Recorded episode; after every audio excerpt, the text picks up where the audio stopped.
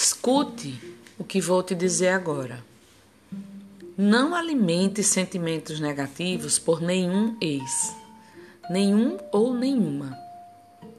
Tudo o que você sente por alguém começa e termina em você, pois se trata do seu sentimento. Se sentir raiva, ódio ou nutrir desejos de vingança, tudo isso reverberará no seu íntimo, amargurando seu coração, envenenando pensamentos, contaminando sua percepção do todo e mantendo ainda mais forte o vínculo, agora ruim, com essa pessoa que você precisa deixar partir. Por mais que tenham feito algo horrível, que a sacanagem tenha sido absurda, a mágoa tremenda, a frustração imensurável, sempre a melhor opção é o afastamento, manter-se longe, mas não só fisicamente, mentalmente também.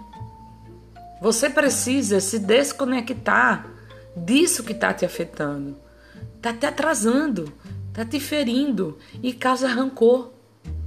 Pare de repetir o que tenha acontecido para Deus e o mundo.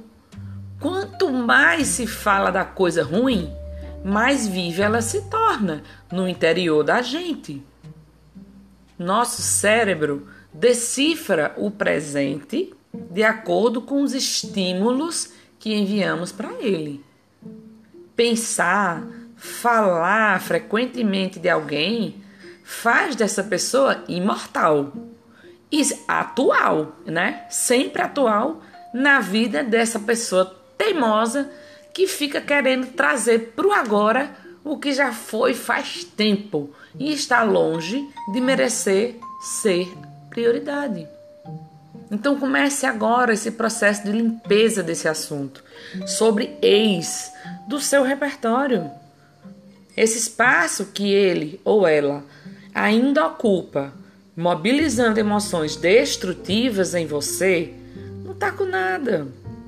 E só serve para corroer sua alma e te deixar traumatizado e desacreditado nos tantos encontros bons e deliciosos que irão acontecer na sua vida e que você pode ter na sua história. Susana